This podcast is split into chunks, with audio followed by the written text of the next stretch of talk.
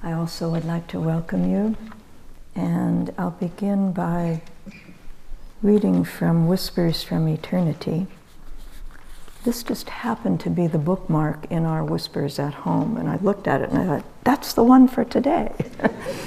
I baptize myself in the waters of my tears of love through long, winding pathways of self doubt, fording mighty rivers that separated thee from me, trudging over endless wastes of barren lives, tossing dangerously on the rapids of many ambitions, arduously climbing steep mountain trails of desire, and carefully extricating myself from whirlpools of alternating sadness and hilarity.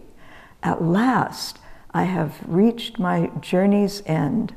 I look upon all those past travails with joy. Every struggle, every past agony has produced a flowing spring of joyous, grateful tears. In the sacred waters of those tears, I baptize myself daily with deep love for thee.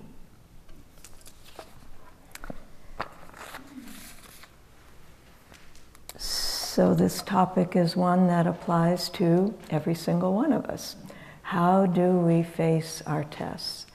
And uh, I was reading, there's an excellent chapter again in the Promise of Immortality. It's, they're just for the first six months of the year, the readings that we do. But the one on Easter is very applicable to today's topic.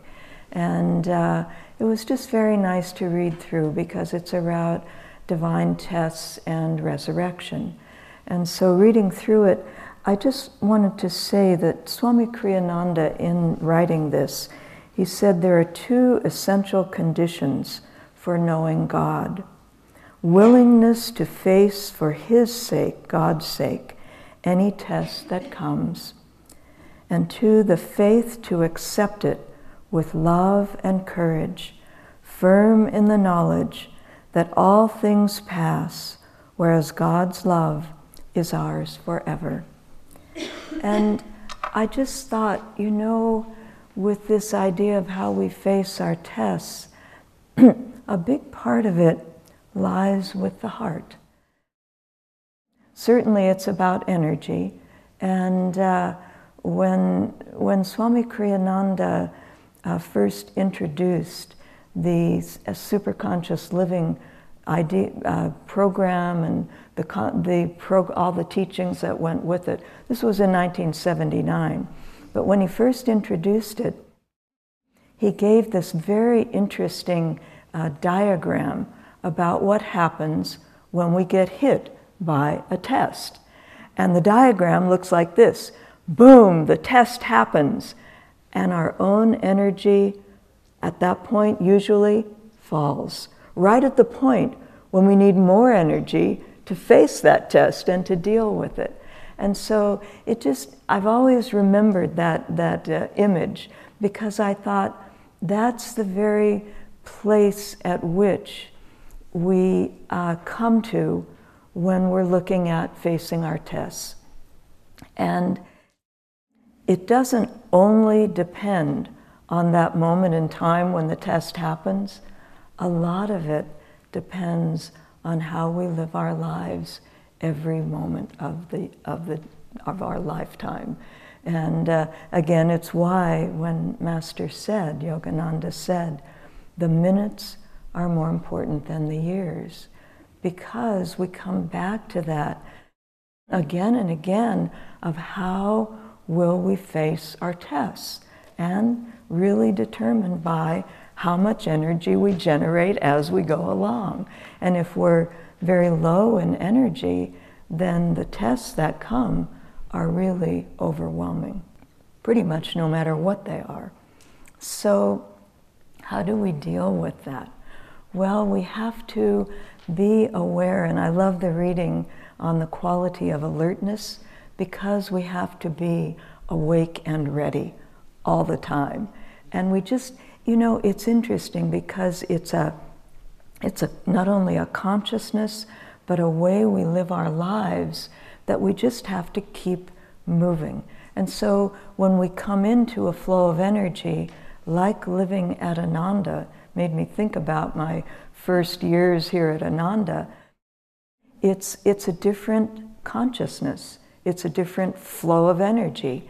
And it, take, it can take, depending on where each of us is when we come to, to come here, I'm thinking at the village, to, to adjust to what we need to do to up our energy, how we need to get in tune to be able to deal with that and to uh, understand how to live our lives in a flow of energy that is maybe more than what we're used to. But I was thinking, excuse me, about that when we do this, it's more a matter of our daily, again, our daily lives. And so we look at how we live and how we face just daily things that come to us, and whether we're using our energy in a way that allows us to keep moving forward and increasing the flow of energy that we have. And again, I thought, you know, it, it has a lot to do with the heart, because the heart is the place where, you know, when I'm talking about this, you could think, well, the will, you know, I need to be able to will my energy and keep moving and all of that. But that's not enough. And it's not what will allow us to keep going. Because if you go about your spiritual life with only will, you hit dry periods, you know, because there's no lubrication there. There's no love of the heart there, there's no joy there that allows you to keep moving forward in a way that is, and Swami Kriyananda said this, he said, How can you know if you're moving forward spiritually? You feel an expansion of awareness, an expansion of love, an expansion of the heart. And if that's not happening, then there's there, you need to take note and to really understand how to start living in a way where you're engaging your heart. And it's a softening of the heart that allows it to expand and open. Now, and, and it takes place all the way along the line. So I just was thinking about a couple of different examples that of how, how you use your energy to get in this flow of joy, get in this flow of love, get into a more dynamic flow of energy. And the alertness really brought that to mind quite a lot. I remember um, that many years ago, Swami Kriyananda was giving um, an interview, I think, in Stockton. And so three of us, were you there, Catherine? Yeah, three of us jumped in the car here and drove down to Stockton. And, uh, and we just thought, oh, this will be fun. We'll go and we'll, you know, hear Swami's interview and all of that. Well, the day turned out to be quite different from that. In that, when we arrived in Stockton, not soon after that, we were rear ended big time, big impact of the car that we were in. And it was like, whoa, now what? and, uh, and the car, I think, was totaled. I don't quite remember, but I, I think it probably was. But we hadn't even gotten to where Swami Kriyananda was giving this interview. And so somehow, I can't remember how, we contacted that group, Swami and the people with him, and, and somebody came and, and helped us. And I'll just tell you now, we were in, your body goes into shock when that happens. Nobody was seriously hurt. That was a good thing. But your body goes into this kind of frozen, mass energy and frozen uh, state. And so we were we went to the hospital. Swami said, "Yeah, you go to the hospital, get checked out," and and so we did, you know. And I remember I I was in there and nothing was happening, so I walked out and Swami looked at me and he said, "Go back in there," you know, because he could tell I was, you know, in shock or whatever. Anyway, I went back and. I remember sitting down in a chair and the nurse came by and said, You can't sit there, that's a nurse's chair.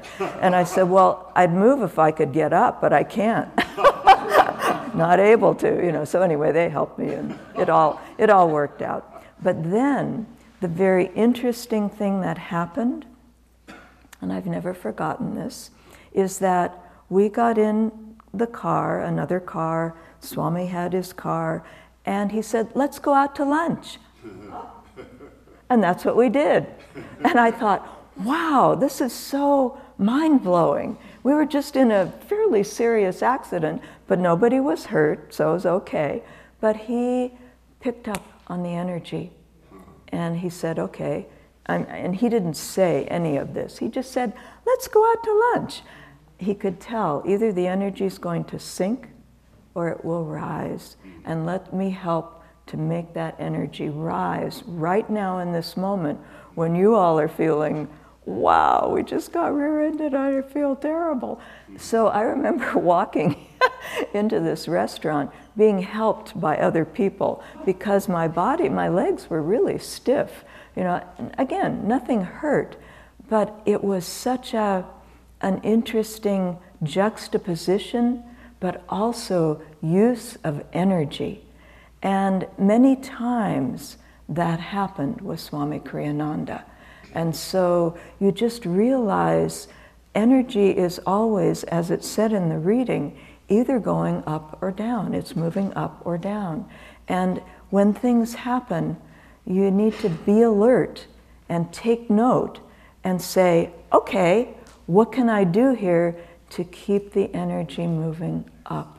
even if I am dying. You know, just don't worry about it. It's only a body, you know, it's only a dream, and we've had millions of bodies, remember. That's the reason I'm saying it's only a body. So we've had millions of lifetimes. So, but in that moment, if we can remember God and remember to move up with the energy, then we gain tremendously. And that's what Swami Kriyananda said about that diagram. When you're hit with something, if you can raise your energy in that moment, as quickly as you can do that, that's how much you grow spiritually. That's how much you gain spiritually from whatever's happened. And so we have a lot of things happening right now in the world that are very interesting and apropos of this topic because people are being tested big time whether it's fire or flood or uh, whatever it might be, it's a huge time, and it probably won't get better. It probably will be even more testing. But it's interesting to see the different reactions of people. And by and large, it hits people very, very hard, whatever disaster is happening and whatever uh, test comes to them. And, uh, and it takes a long, long, long time to recover from any of that. And so, again, we as devotees, as disciples, as Kriyabans, we have a choice to make in life and to be very aware of how we react to what happens to us and to take it seriously because it can determine what, what direction your life goes in the months and years and decades to come. Um, I was thinking also again about this story of Teresa of Avila. And I know the story's been told. I think uh, Jitendra might have even told it last week. But there's something about that story, and Master told it frequently. So just Yogananda told it frequently. And I was remembering also that when we were here in the early years, uh, we were looking for any kind of inspiration uh, that would happen. We had Gyanamata's letters that we Xeroxed out of the old mag- SRF magazines because there was no book, God Alone. And so in those, she mentions the book uh, Saints That Moved the World. And we thought, wow, let's find that book. Well, it turns out the book was out of print, was done in 1946, it was super expensive. So, what do we do? We bought one and Xeroxed it. anyway, well, I mean, you know, we didn't have money to do it, so, you know, to buy the book. So, anyway, but interestingly enough, there's five saints in that book St. Anthony of the Desert, 250 BC, uh, AD, um, Ignatius, no, not Ignatius, um, St. Augustine, uh, third one, St. Francis of Assisi, fourth one, St. Ignatius Loyola, and fifth one, St. Teresa of Avila. Three of them are the ones that Master highlighted. And he said they're of our energy, of our path. They're not completely, but they're in our tradition. St. Anthony of the Desert, which for many years, all that we had of Yogananda's voice was a really bad recording of Master speaking really strongly about Anthony of the desert and how he had to fight off the demons. And that was the only inspiration that we had of Master's voice. Swami didn't like that recording because he said it doesn't, it doesn't uh, portray Master as he was. It was a moment in time when he was talking about an unusual thing, but, but he did tell that story of St. Anthony fighting off the demons, and the walls were going to collapse, and he still hung on, and Christ appeared. And Christ said to him, Anthony, I'm with you just the same. Because Anthony said, Lord, where have you been? Where have you been all these years? I've struggled and wanted you to come to me. And Jesus simply said, Anthony, I was always with you. I, with, I was with you just the same. So St. Anthony. And then St. Francis of Assisi, Master called him his patron saint. And when you go to Assisi, and some of us have had the chance to be there and live there, you just feel the joy of St. Francis. And uh, what did he go through? Many, many, many tests physical, mental, whatever. But, but the joy was there. And remember, um, where he was writing the canticle of the creatures, Il Cantico, that he wrote that when he couldn't see and he could barely lift himself up. But that way he was so full of joy and, and wrote that canticle, which Ramesha has sung before, and it's beautiful. And Swami put it to music when he was living in Assisi. So beautiful. But, but Francis also did a number of things that are like uh, our own lives today. He created a third order when there were only monks and nuns, it was a new thing. And he expanded the un- ability to understand that God is everywhere in everything. It was the first, the pictures painted of him with the birds, that was the first time a saint was painted in nature. And what, so that consciousness really went out. But when we lived there, I thought, our lives, our path is like that. We're doing the same thing, it's just the version in the 2000s, you know. But, uh, but very much in that spirit of joy and, and expansion of awareness. And then the last one, Teresa of Avila, who I originally mentioned, she was quite the force. In the 1500s, she was a woman without much, without any position in her monastery, and uh, and she had to deal with the Inquisition, and she wanted to start a whole new way of the Carmelite order being functioned, and so, but she managed to do all of that. So she was quite a force. But the reason I'm building up to this is that Teresa of de Jesus Teresa of Jesus, Teresa of Avila, um, had that thing happen. And just to put it in context, Teresa of Avila, at that point in her life that this event happened, was probably close to 80 years old.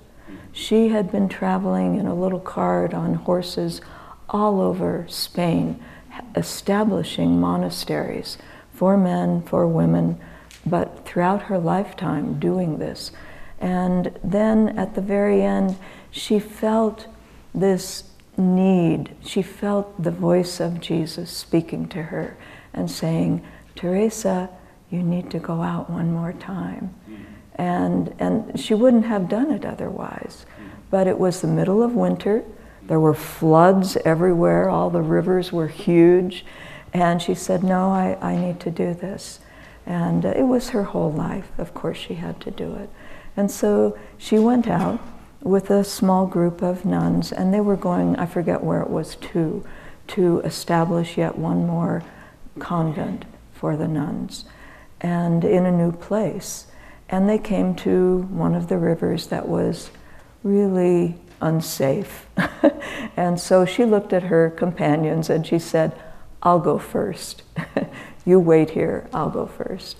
And so she did, whether she was on a horse or in a little cart or whatever, she went out into this river and the, whatever it was tipped over and dumped her into the water. And she then found herself not drowned and not leaving that body, but on the opposite bank. And so there she was, soaking wet, it's freezing cold, and she's on her way to do work for Jesus. And so Jesus appeared to her at that moment in time. and she said, he said, Teresa, and she said, Lord, how could you do this to me?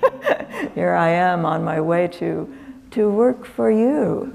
And he said, Oh, Teresa, don't, don't worry. This is how I treat all my friends. And then she said, Oh, my Lord, and that is why you have so few. but, but it's, it's our life too. You see, all of this, it's our life as well. And so that, that love for God, that the heart, I just somehow I thought that's really because that there's another place, and I don't remember where right now, but where Swami Kriyananda describes, he said, if the heart's vibrations are light, if, if the heart's energy is moving up and the vibrations are light, that flows up to the medulla and affects the ego, making it lighter. And I thought, oh, light heart, light ego, into the light anyway. But but these things they're very um, they're very important, and and for us we know why these things happen. Other people, it's like, why did God do this to me, or why did this happen? We know why. All tests are about working off karma, and so that's why Master said he said, how do we need to face our tests? Pleasantly, and we need to. Um, uh, have them be, uh, he said, whatever comes of itself, let it come. But you face your tests pleasantly because that's how you work off the karma.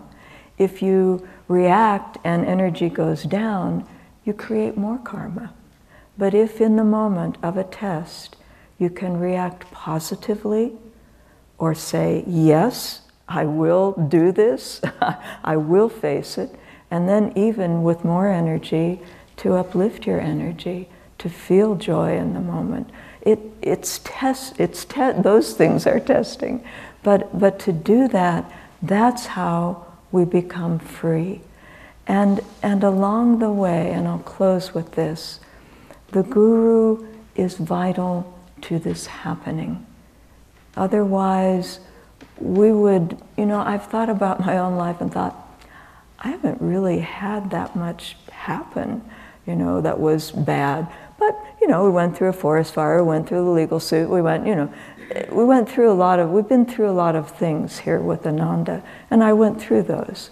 But, uh, but what, what Swami also says in this commentary is the Guru is there to give you His grace, His energy and power to be able to do these things, but also He can act as a shield against the violent storms of delusion that may well knock us down.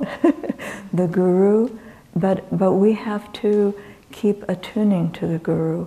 We have to remember in that darkest time, Om Guru, in that darkest time, God, come be with me. Divine Mother, come. Because if we don't do that, our heart is closed. And so we have to open that. And that has to be the thing that we're saying all the time. Because then, when the big things come, you can say, Yeah, let's go out to lunch. let's enjoy the energy and keep it moving up no matter what it may look like. And to really take on the spiritual path in a way that will be liberating, freeing, and beautifully loving by God. Praise ye the Lord, all creatures, he who did make the mountains, he who did make the woods and fields, he who who gave us gladness, praise him who fills our hearts with song, praise him who lifts their notes on high. There where earthly hopes belong. Praise ye the Lord, all creatures, he who did make the seasons, he who did make the hush of night,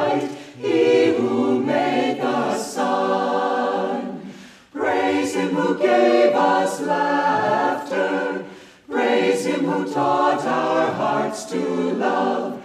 Praise him and thank him, everyone. Seek him in his light above.